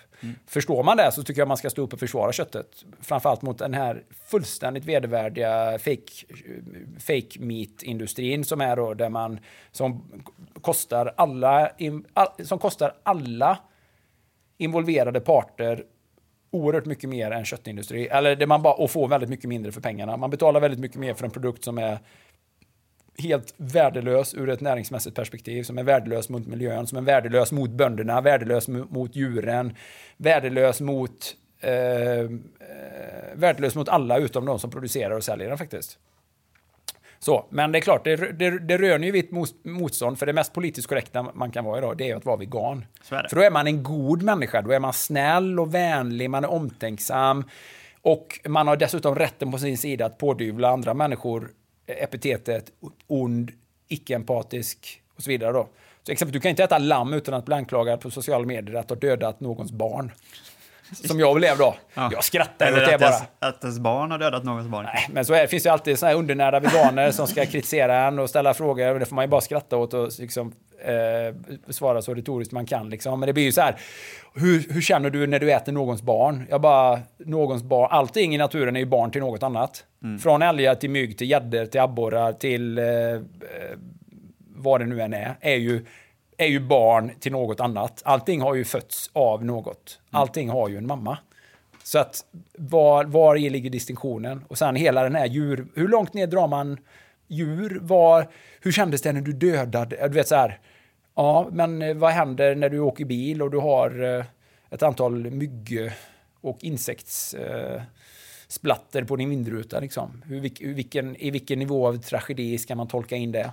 Ja, och kör man precis i skymningen när solen håller på att gå ner så kan man ju slå ut en hel generation myggor typ i ett slag med bilen, skulle jag gissa på. Ja, precis. Folkmord. Ja, ja, ja, om man vill dra det så långt så är det ju verkligen det. Ja. Eh, jag tror inte många är medvetna om det, men att eh, det går ju åt oerhört mycket eh, småvilt eller eh, små gnagare och så vidare i, i produktionen, eh, jordbruksproduktion. När slåttermaskiner och skördetröskor och sånt där går fram. Det, det skördas ju ganska många dödsoffer, är ju fel att säga, men det är många små djur som får sätta livet till. Alla, alla liv som föds ska ju också spillas till slut. Så är det ju. på ett eller annat sätt är det ju så faktiskt. Eh, så, vill, vill man ha lite härlig inspiration i det här eller ha någonting att skratta åt så ska man ju följa Dr. Sean Baker på eh, Instagram. Han är ju en sån, han är ju en jävligt buff, eh, han är ju en sån extrem köttpropagandist, eh, carnivore, läkare, 54 och eh, exceptionellt vältränad. Och, men också, han är ju väldigt lågmäld i sättet han pratar, men han är också väldigt positivt aggressiv när han bemöter de här veganerna. Positivt Ja, aggressiv. men han tar ingen skit. uttryck. Han bara, han, du vet så här, är positivt aggressiv. Ja, men the buck stops here. Han tillåter inte någon, du vet så här, inte, han släpper inte en jävel över bron. Ingen kommer undan med någonting. Alltså när det gäller retoriken i det hela då, så han gör ju väldigt många sådana roliga videos då där han bemöter veganer och liksom Eh, han bara, "The- the, best reason not to be vegan are the vegan themselves. Punkt nummer två är, ju också, har ju också sitt ursprung hos en eh, köttätande doktor, är det inte så? Ja, exakt. Och då är det ju eh, eh, Paul Saladino och eh, det har ju det här med, det har ju det här med solen att göra och eh, hudcancer. Just det. Och att, eh, typ så här, skälet till att vi har mer hudcancer idag kanske är att det är, för, det är typ, människor har för lite solskydd. Människor har för lite solkräm. Det är solkräm som fattas oss. Evolutionen har inte tillhandahållit sol tillräckligt mycket med solkräm. Nej, men han menar på att, eh, och jag tror också väldigt mycket på det här, solen är inte den stora faran. Utan det, våran mottaglighet för solen är så mycket sämre idag. Eh, på grund av framförallt de, den enorma mängden eh, fleromättade fetter och raffinerade fetter som, som vi äter. Då. Och att eh, där i liksom, eh, där i ligger eh, motsägelsen mot vad man lär sig från eh, den vanliga läkarvetenskapen. Eller från typ så här, conventional truth säger ju att vi behöver äta, vi behöver använda väldigt mycket mer solskyddsfaktor. Vi ska vara rädda för solen. Mm. Och det är ju väldigt konstigt att solen har ju varit, solen har ju varit en eh, konstant faktor i hela mänsklighetens tillvaro. Vi är ju utomhusvarelser. Sen när blev solen egentligen så himla farlig? Det känns väldigt orimligt att, att vi som människor skulle ha så här, vänta bara till 1960, typ så här, hela mänsklighetens historia. Någonstans där i 1960 löste vi det här med den farliga solen. Ja, nej, och så det- blev vi bättre på att hantera det, men ändå har vi fått väldigt mycket mer eh, hudcancer. Det ligger ju säkert något i det. eh, Men jag då? Jag blir, jag blir helt röd i huden bara jag drar upp persiennen på morgonen om solen eh, lyser. Ehm, Du kanske, har varit, du kanske är ute för lite Niklas? ja, det är jag ju definitivt. Nej, men han Det är menar, det är väl så. Det är Nej, så. det är ju komplext Ja, såklart. och det komplext råder ju såklart. ingen tvekan om att solen är nödvändig för våra liv och att den Mm. är nyttig. Men eh, det är ju en intressant eh, iakttagelse faktiskt. Jag tror ju, jag, jag håller ju, det är ju också sanning med modifikation, men samtidigt är det ju viktigt att, att plocka fram den sidan att, att eh, det är ju inte bara så här att ja, det, lösningen, typ så här, apoteket, där är lösningen på hälsa. Typ så här, man, vi ska vara rädda för saker, vi ska skydda oss och det som saknas oss, det som fattas oss, fattas inte i livsstil, utan det är så här, du mår, du mår dåligt för du har fått för lite medicin. Nej, mår du dåligt kanske det är för någonting som du har underlåtit att göra i dina vanor. Eller hur? Eh, så här, eh, så solen är ju en livsviktig faktor och många som, och så är det just att ja, men vi blir mer mottagliga för hudskador helt enkelt om vi har, äter för, för få riktigt bra fetter. Och äter, är vi fetträdda och äter lightprodukter och äter massa raffinerade fröoljor, ja men då kanske vi är mycket mer mottagliga och, eh, och dessutom kanske väldigt mycket av de här eh, produkterna, solskyddsprodukterna är riktigt dåliga för oss. Det är, kanske, det är verkligen kanske inget naturligt bra skydd. Det är en jävla kemikalieprodukt som vi sätter på huden. Det är, alltså, och det, så här, ja, det är rimligt att inte det blir hundar. Den kombinationen är inte riktigt bra nej, och vi blir mer sårbara. Plus att vi undviker solen väldigt mycket och när vi väl ligger i solen så kanske vi överexponerar oss.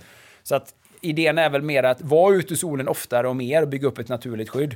Men många säger ju det, och det här är ju bara rent anek- anekdoter, men det har jag hört från många, många, många olika. Och det stämmer också bra in på mig. Ju mer mättade fetter man äter, ju mera typ carnivore, desto, mera, desto mindre sårbar blir man för solen.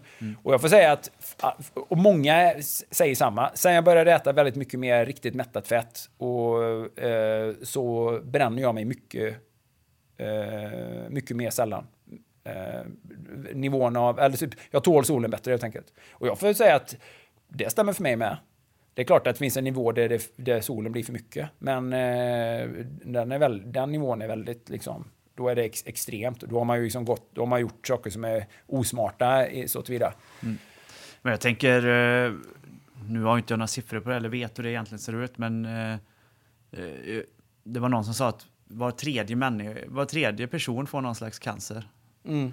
Så att alla cancersjukdomar känns ju som att de har ökat ganska mycket över åren. Men tänk så mycket skit vi har börjat äta de senaste 40, 50 eller 100 åren. Så mycket ny skit som vi äter. Ja, nej, men det är, jag Ja. tänker att det är livsstilsrelaterat, Ja. både kostmässigt och hur vi lever våra liv i övrigt. Då, med, med jobb och bilköer och innesittande och sånt. Ja. Och att eh, där ligger mycket av förklaringen. Självklart, och så har vi lärt oss av att vara rädda för naturliga saker som exempelvis sol. Vi ska skydda oss från det. Och, sådär. Så att, eh, och det tror jag, det visar väl sig också med covid-epidemin. Man pratar mycket om vitamin D, hur otroligt det ja, också undersköts väldigt mycket tycker jag av, eh, av eh, i, i de råden man har fått och så vidare. Då. Men att för låga doser av vitamin D har ju visat sig vara väldigt negativa. Att Mm. ha mycket vitamin D, vilket man får framförallt av solen, är ju, har ju varit, är ju ovärderligt, ovärderligt viktigt. Ja, speciellt eh, på våra breddgrader har det visat Ja, sig. ja, ja, så att eh, det finns ju mycket med mm, väldigt... Men men det är det är, det blir samma diskussion så här. Man får inte propagera för att dricka vatten för det man kan faktiskt dö av vattenförgiftning. Ja, såklart. Om man är riktigt osmart och inte fattar någonting och eh, inte har någon känsla för vad man håller på med. Ja, så är det farligt att dricka för mycket vatten. Det är ju inte att inte vi måste... Vi måste kunna säga att det är viktigt att dricka vatten. Därför att utan vatten så kommer vi bli fullständigt uttorkade och bli katastrof. Men man kan dricka för mycket vatten, ja. Stämmer, precis. Och samma är det ju med solen. Ja, det, du, ska inte, du, du kan ju inte ligga och steka dig i solen eh, på ett onaturligt sätt eller på ett konstlat sätt. Vilket ju är att ligga still på en strand är ju ett väldigt konstlat sätt. Men att vara fysiskt aktiv på dagtid med ett minimum av kläder under sommaren eh, och att vara det mycket mer också under, typ, gå i shorts året runt för fan. Eh, bejaka solen. Ja, nej men det kommer inte vara några större problem. Om Nej. inte du, nej, precis.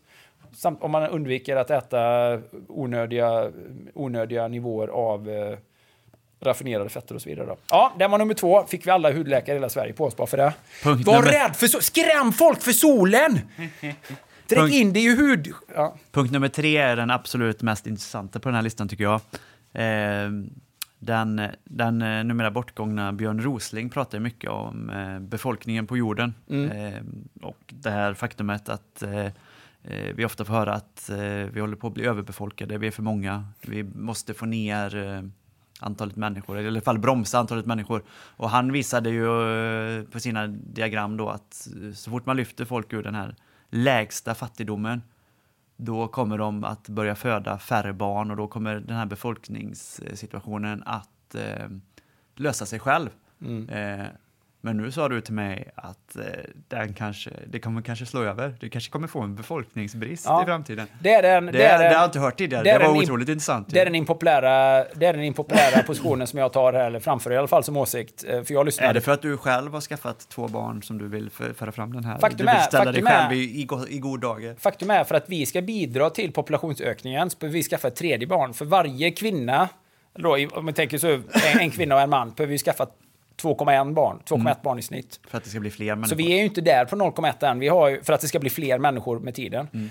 Och eh, hela, eh, liksom, väldigt mycket av miljörörelsens argumentation och så vidare, och framförallt eh, vegan, veganisternas, veganernas, eh, de religiösa veganernas argument bygger också väldigt mycket på så här att man kan faktiskt inte äta, alla människor kan faktiskt inte äta. Och det, bara därigenom har man ju också så här ganska gravt överskattat eh, Instagrams eh, räckvidd. Jag bara, ja, så du menar att det finns något forum någonstans i något sammanhang där man kan få alla att göra någonting tillsammans. Jag tror att folk kommer göra ganska mycket Som de vill. som de vill oavsett vad någon skriver på Instagram eller säger eller vilka råd som ens framförs. Men Alltså, vill inte men- egentligen den här eh, extrema veganrörelsen igen, att, att människor inte ska finnas faktiskt? Nej, de det är- kan vara precis. lite deras agenda faktiskt. Det bästa, ja exakt. Det, och, eh, ja, det är ju den extrema varianten av det. här. Det är typ så här.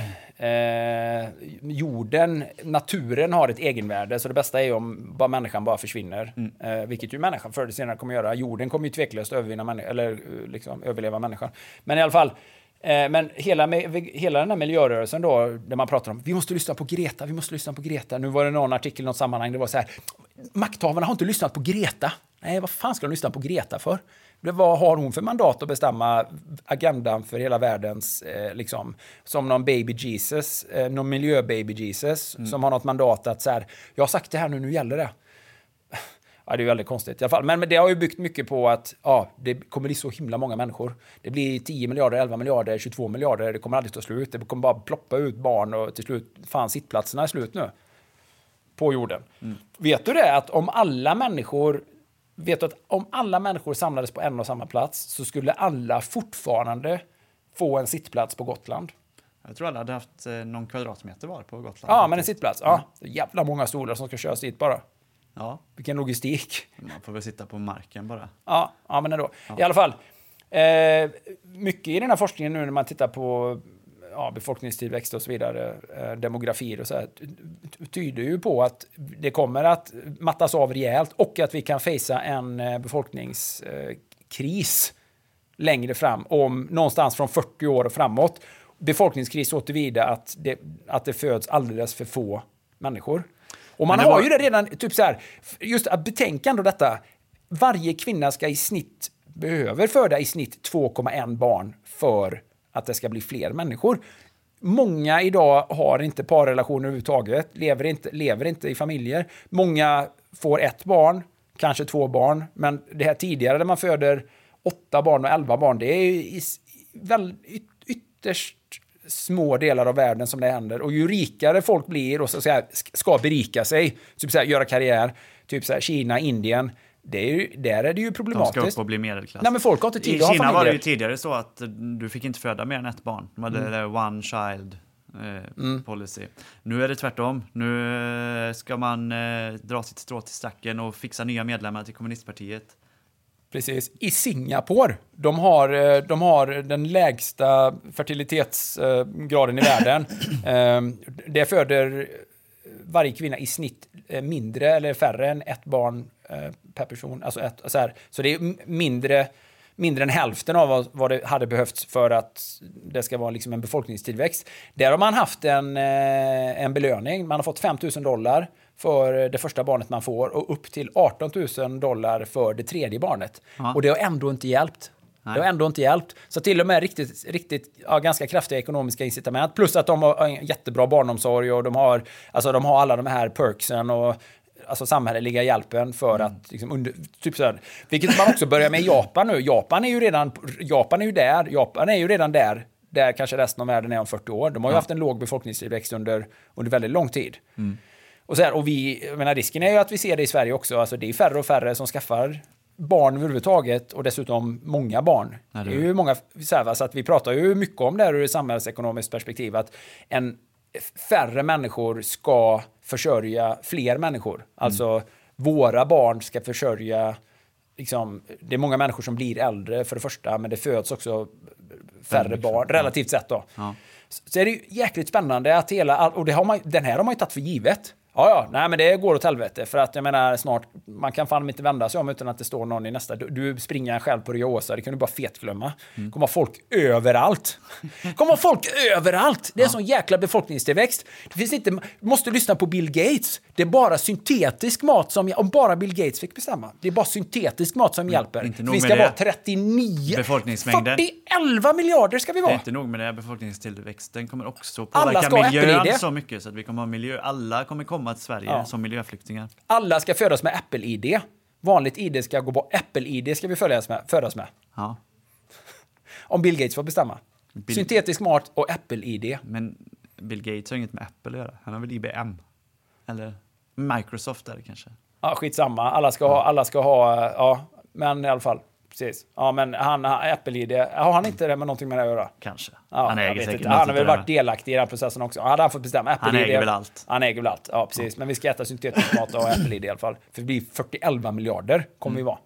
Det är, så är det. Mm. Nej, men mycket tyder på att det kommer mattas av riktigt, riktigt mycket. Att vi Mm. står inför en eh, befolkningskris på det sättet.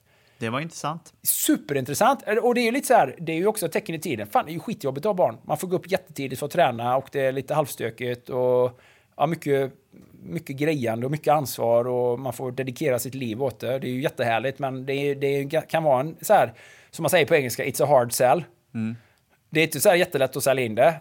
Vänta lite nu, vad var det härliga med barn som du sa nu då? Nej, men ska ha barn, de vaknar och kanske blir lite magsjuka och du måste vara med dem och hålla på och de kräks och det är kladdigt, det blir smutsigt, stökigt hemma och det är så här, du, du kanske inte hinner med så mycket. Ja, sexlivet är inte så superintensivt där under ett, ett antal år och ja, men kämpa på, det blir bra sen.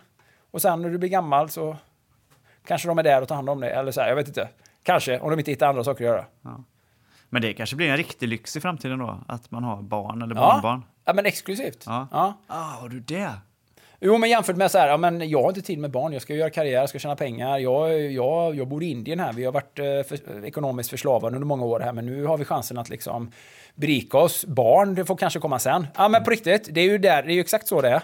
Så här, hela Afrika håller på att bli modernt och demokratiserat och bara barn, nej men Ja, min mormor hade åtta. Nej, men det går inte. Vi har inte tid att... Vi ska... Det är framåt. Vi, ska, ju- vi, har, fan, vi har bredband här nu. Ska vi börja läsa kurs på nätet nu.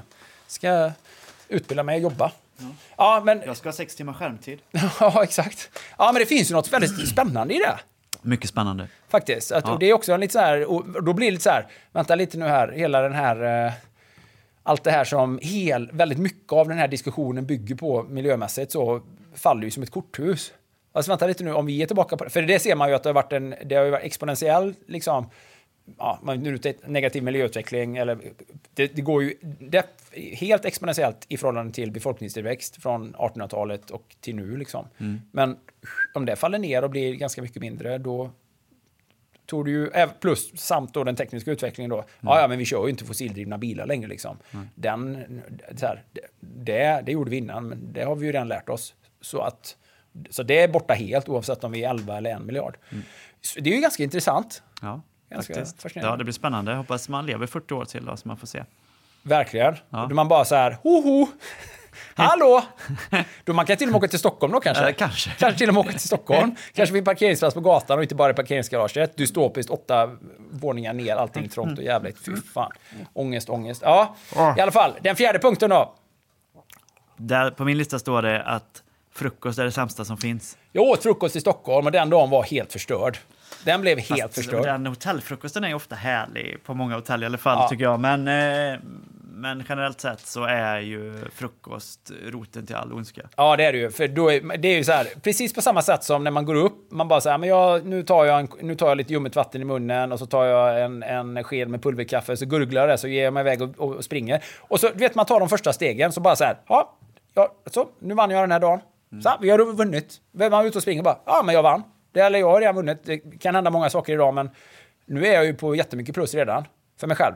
Tvärtom, jag går upp och börjar med frukost, tar fyra mackor och man bara, nu har jag fetförlorat. Det finns absolut ingen comeback för det här på hela dagen. nu ser jag redan en, en skillnad här faktiskt. För man kan ju faktiskt göra något annat och sen äta frukost. Som att göra hela den men då blir det brunch. morgonträningen och så äter man frukost.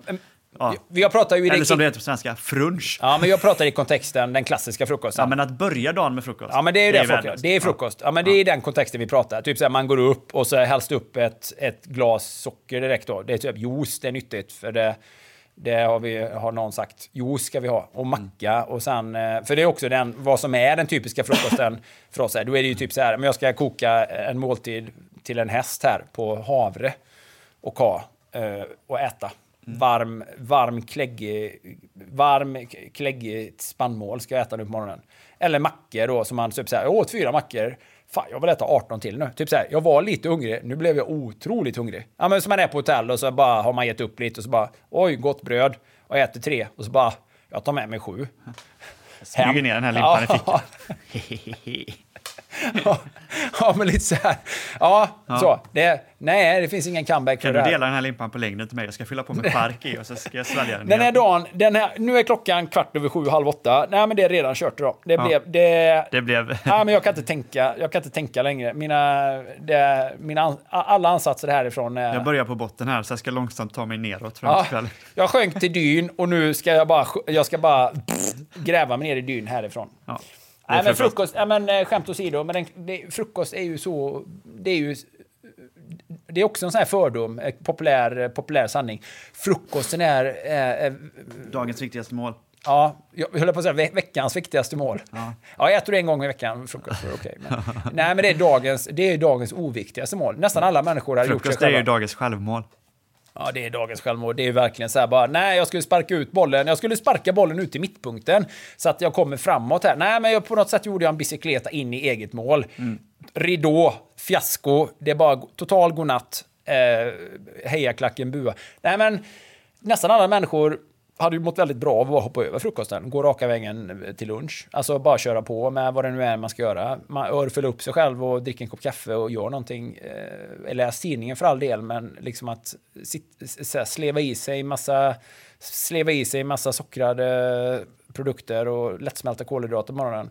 För det är det, den klassiska frukosten där. Nu pratar jag inte om den här, jag pratar, det finns ju den kontinentala ägg och baconfrukosten också. s- Som ju är jättebra om man ska kanske säga men jag ska gå ut och jobba i skogen åtta timmar nu. Då är ju den kanon. Eller att man har tränat ett par timmar redan och kommer hem och... Jag såg ju, vi har ju vår kompis eh, Fredrik på, på Mallorca. Mm. Han, är också, han verkar också gå mycket åt carnivore-hållet. Han la ut en bild häromdagen på en riktigt blodig, jag vet inte vad det var för kött som var uppskivad. Eh, Det var några goda entrecoter. Ja, dagens frukost, Ja, det. härligt. Och Ja. då hade han säkert gjort något innan. Nej, men skämt åsido, frukost kan man ju käka för att det är jäkligt gött. Och jag ska säga så här, det är ju inte ofta jag bangar en hotellfrukost. Och om en vecka fyller jag i år och då kommer jag få tårta på morgonen. Det kommer jag absolut äta. Ja. Och, men då är det ju så, den här dagen är ju, den här dagen är, kognitivt är ju den helt körd. Nu får Hur gammal blir farbror? Farbror blir ju nästan 50, men eh, 48 är väl den exakta siffran. Ja. Men eh, då är det ju så här, nu jag behöver led, led jag behöver... Eh, nej men det, och och det så här, jag får fortsätta äta lite mer sånt här hela dagen här för att bara hålla, hålla, hålla Det nivån. blir prinsesstårta. Ja, men det är inte så, det är inte så, här, det är inte så att man så här äter det och sen bara, nej men nu går jag ut och springer, utan då är det så bara, nej jag är lite trött nu, jag tror jag ska sitta här lite och njuta lite av dagen här bara. Eh, Vi ska Finns det mer tårta eller? Ja, men så är det ju. Man äter ju lite så här, bara åh vad härligt. Och jag får ju sådana överdådiga frukost eh, på min födelsedag, födelsedagsfrukost. Det är lite för mycket. Det är, det är ju mackor och så är det ju, det är ju någon, det är så här, ja, det är ju Elin smäller på allting. Och, och tidningarna och allting och så är det tårta och, och eh, så man är ju smällmätt liksom. Så här. Men eh, ja, nej, men frukost är jättegott att äta, det är inte det jag säger. Så att, men det blir så här mer än, det är mer så här, eh, ja, och det är en lyxgrej. F- Är det. Ät gärna en härlig frukost. På riktigt, nu menar jag, jag är allvarlig, så, på, när man eh, ska njuta av livet. Då kan det ju vara vilken, eh, då får det ju gärna vara vitt bröd och levainbröd, något gott pålägg. Riktigt Bregott och riktigt, någon god ost, kanske någon marmelad, fikonmarmelad. Det, det var det exakt det jag åt på hotellet i Stockholm. Så jäkla gött, definitivt. Men också så här, det lämnar en med en känsla av att bara vilja äta mer och mer och mer. Tills att man liksom, nu fanns det inget kvar att äta upp här. Typ så här, de schasar ut den, man, de motar ut den. Motar ut den från... Kan inte jag ta de smulorna där bara innan jag går? Ja, no. ja, lite, lite så är ju den känslan. Att, eh, att det, är, det är lite onödigt att börja dagen på det sättet. Så jag tror de flesta medelålders människorna mår bra utan frukost. Vet du vad det sjuka var på den hotellfrukosten i Stockholm? Nej. Du fick inte läsa en morgontidning. De hade inga morgontidningar. Jag bara, jag bara gick runt och letade. Bara, har ni en DN eller? Eh, nej, nej, då, nej, vi har inga morgontidningar. Varför inte det? Nej, men inte ända sedan corona. Okej, för är de smittbärande? Eller är det en stor smittorisk med tidningar eller? Ja, det är farligt med tidningar. För folk bläddrar dem. Exakt, för folk är här på hotellet och det satt ju 30-19 personer i eran bar igår liksom. Men vi får inte läsa en morgontidning eller? Eller folk trycker ju på hotell, folk åker hiss. Eller vad som helst. Och trycker på knappar. Är det i samma rum? Ge mig en morgontidning. Nej, fick jag sitta och läsa i mobilen. Aj, aj, aj. Ja. Så det var men också så här, full- funnits så här, riktigt sån, "Ja, vad kan vi göra på hotellet? Vad kan vi göra på hotellet för att vi ska vara duktiga? Ja, vi kan ju stryka morgontidningarna. Ja, vad härligt. Punkt nummer fem. Apropå att titta på mobilen då. Mm. Eh, Den tänkte jag på den punkten när jag åkte hemifrån. För när jag svängde ut från min, eh, mitt hus i morse så stod det en sån, stod det ett sånt här, eh, en elmop, ett elmopedslik slängd mot ett staket. Och sen på vägen ner... backar du över den med pickuppen då? Nej, det gjorde jag inte. Den stod på trottoaren. Ja. Och sen på vägen ner så var det någon som, fick, som kom körande på trottoaren och skulle köra över ett övergångsställe. Ja. Jag bara, eh, ja, där hade jag ju kunnat klippa dig om inte du hade stannat. Typ för att du ska ju inte vara där och komma i den farten. För att det är, helt, det är precis som att du hade kört en moped där, vilket ju hade blivit helt fel. Nej, men de här jävla elmopederna. Ve- Vevar du ner rutan då och ropar Stoppa bron, stoppa bron, ingen bro. Jag, Förbjude. Jag tog på mig min Du är förbjuden. Ja, nej, men jag tog på mig min sån sheriffstjärna. Eh, Texas Ranger, så klev ut där. Du satte på ditt blåljus. Ja, ja, ja, ja, jag gjorde så. Civil, eh, vad, du det, vad heter den här? Eh, en, enmans gripande. Ja. Envars gripande. Ja, precis. Ja, civilgripande, civilgripande. Ja, vad fan heter det? Ja. Ja, men jag, sk- ja, precis. Stoppa bron, stoppa bron. Exakt så gjorde jag. Ja, det är bra. Jag är fa farbrorsprotest, farbror protesterar, farbror protesterar. Nymodighet. Nej, men inte så. Det är väl inget problem med, det är väl jättehärligt med nymodigheten, men de här jävla elskotrarna, det är ju fruktansvärt. För jag tänker så här, har man inte ett ansvar för dem när man hyr dem eller när man registrerar sig? Är det inte så att du blir betalningsskyldig? Alltså just det här att man bara lämnar dem vind för våg överallt, det är ju det som är det störande. De ligger ju och skräpar ner. Det är så jävla eh, mopedvrak. Det blir ju en sån här, du vet man pratar om den här teorin, eh, broken window-teorin. Typ så här, det är viktigt att hålla efter de den typ så här, man får inte släppa, man får fan inte släppa en jävel över bron när det gäller klotter, vandalism eller någonting i ett bostadsområde. Därför att det, det signalerar att här, är, här pågår ett förfall och så bara, pff, det är det här. Det är med den teorin som man kommer åt väldigt mycket av brottsligheten i New York. Man börjar med de små brotten.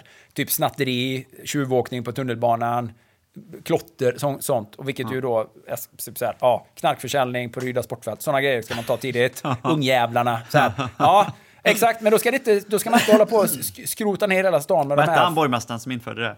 Ja, det var, nog, var, var det Rudy Giul- Giuliani? Nej, Ah. var det han Como? Jag kommer Como inte- var det ja. kanske. Eller så var det Giuliani. Jag vet inte, men jag tänker nu bara att borgmästare kanske är nästa, nästa gig för dig. Nej, Borås men- nya Men borgmästare. vem är det för en idiot som har kommit på de med elskotrarna att de ska finnas i Borås? Vilka är det som åker? Jo, den lataste generationen någonsin född, 00-listerna, och som dessutom åker två eller tre på varje utan hjälm, helt livsfarligt, med i fara för sig själva och trafiken, och bara helt, en helt onödig produkt. En helt onödig produkt i dessutom ganska backiga och kuperade Borås. Liksom. Eh, det, finns absolut ingen poäng med att ha dem överhuvudtaget. Mer än man att är slipper ju gå. Vad sa du? Man slipper gå ju. Fast folk hade behövt att gå. Och folk hade behövt att inte ramla och slå i huvudet. Och folk hade behövt att inte snubbla över de här jävla elskotrarna när de ligger eh, slängda någonstans. Jag undrar hur det funkar. Nej, men jag är på riktigt tycker det är en... Eh, ja, men det missköts ganska mycket hur som helst. Och jag tycker dessutom att de som har det här företaget borde ju... Det borde finnas ett system där du verkligen säger men den ska ju lämnas tillbaka i någon form av ladd... Eller så här. Jag tog den här så slängde jag den på Dömensgatan. Eller jag menar, jag har ju sett, jag, jag kan ju hitta fem sådana slängda nu. Jag kan ju bara gå ut här så ser jag fem stycken som ligger bara slarvigt slängda som jävla eh, sk- skrothögar. Så. Mm. Vad, vem har tagit dem? Vem, för du ska ju inte kunna få tag i en sån utan att du någonstans har reggat dig som jag förstår. Skulle aldrig nå- någonsin sätta min fot på en sån överhuvudtaget ändå. För att jag är farbror. Därför att jag säkert hade bara ramlat och För slagit det är ny teknik. Nej, nej, så är det ju inte. Nej, Usch. det, nej, jaha. Stoppa den nu. Stoppa bron. Stoppa bron, stoppa bron. Stoppa omoralen i ja, musiken. Ja, just det. Stoppa den också. Stoppa omoralen på trottoaren. Ja, för folk kör ju också som idioter och kommer alldeles för fort, kommer på trottoarer och... eh, Men punkt fem är ju den lata samtiden. ja, men det är också... Ja, den lata samtiden. Den samtiden är lata lat. knarkande samtiden. Stoppa den! Ja, Stoppa den! Ett kokstryk och, eh, och eh, ett, ett, en ordentlig kollovistelse är vad de behöver, ungarna. precis. Nej, men på riktigt. Jag, jag, nej, inte, jag ska inte säga så att det är den lataste samtida generationen, men det är bara en väldigt eh, tråkig utveckling och en väldigt onödig utveckling med de här, med de här skotrarna. Jag fattar. Så, och I Stockholm, där är det ju ett, där är det ju av rent epidemiskt slag. Covid-epidemin, det är fan ingenting mot elskoterepidemin. Det är ju en fara för allmänheten. Det? Dystopisk Blade Runner-känsla och så de här elskotrarna som ligger som, jag tror fan de parar sig med varandra, de förökar sig. Det är som Gremlins, det blir två, blir fyra, blir sju, blir nio. En egen livsform. Det är AI har gått total, totalt haywire. Det är det, rena som kommer hända om 40 år. Människorna försvinner och elskotrarna tar över. Ja, absolut. Det är som i Terminator med den här Diginet eller vad det heter som tar över och bara, ja, vi bara, vi ska skapa problem med att sätta Men hur är det i Stockholm? Finns det flera olika aktörer där? Det gör det också? säkert. Men det är också så här, åh det är så populärt, det är som paddel. Vi ska bejaka det nu. Alla ska spela paddel, alla ska åka elskoter, alla ska åka på sin jävla elskoter ner och, och spela paddel. Eh, ja, eller så gör man inte det bara, så bara promenerar man eller ägnar sig åt riktig motion eller, eller eh, ja. Jag hörde att folk ställer klockan på natten för att boka paddeltider. Ja, ja, det är möjligt kanske. Jag har aldrig spelat paddel heller, så att jag vet inte. Nej. Spännande. Ja, nej, det är inte min grej faktiskt. Det är så, som någon skrev, Johan, eller det var någon som skrev i en krönika i DN så här, typ att det var någon som skrev så här, men paddel är vår tids, eh, liksom, eh, ja men paddel är lika upphetsande som minigolf, skrev han då. Typ så här, för att man säljer ofta in paddel med att ja, men alla kan vara med oavsett hur bra man är. Och alla efter sina förutsättningar. Och en sport som har de förutsättningarna är typ lika spännande som, ja, typ minigolf. Men eh, nej, nej, padel är säkert svinkul tror jag. Alltså, det, det, jag, ska inte baktala padel, det är säkert en kanongrej. Det är skitbra att folk tränar. Padel och racketsporter var ju dessutom lite under radarn där på, eh, på pandemilagarna. De hade ju hela jävla Globen full med hur? För att man ser det som ett begräns... Ja, du får vara där på en padelbana. Så. Nej, nej, det är skitbra att folk tränar och Mm. spelar padel. Det är, jag bejakar det, så jag ska inte alls eh, säga något dumt om padel. Det är väl kanon, Mm. absolut. Däremot elskotrarna, de kan jag dra åt helvete på riktigt, på riktigt.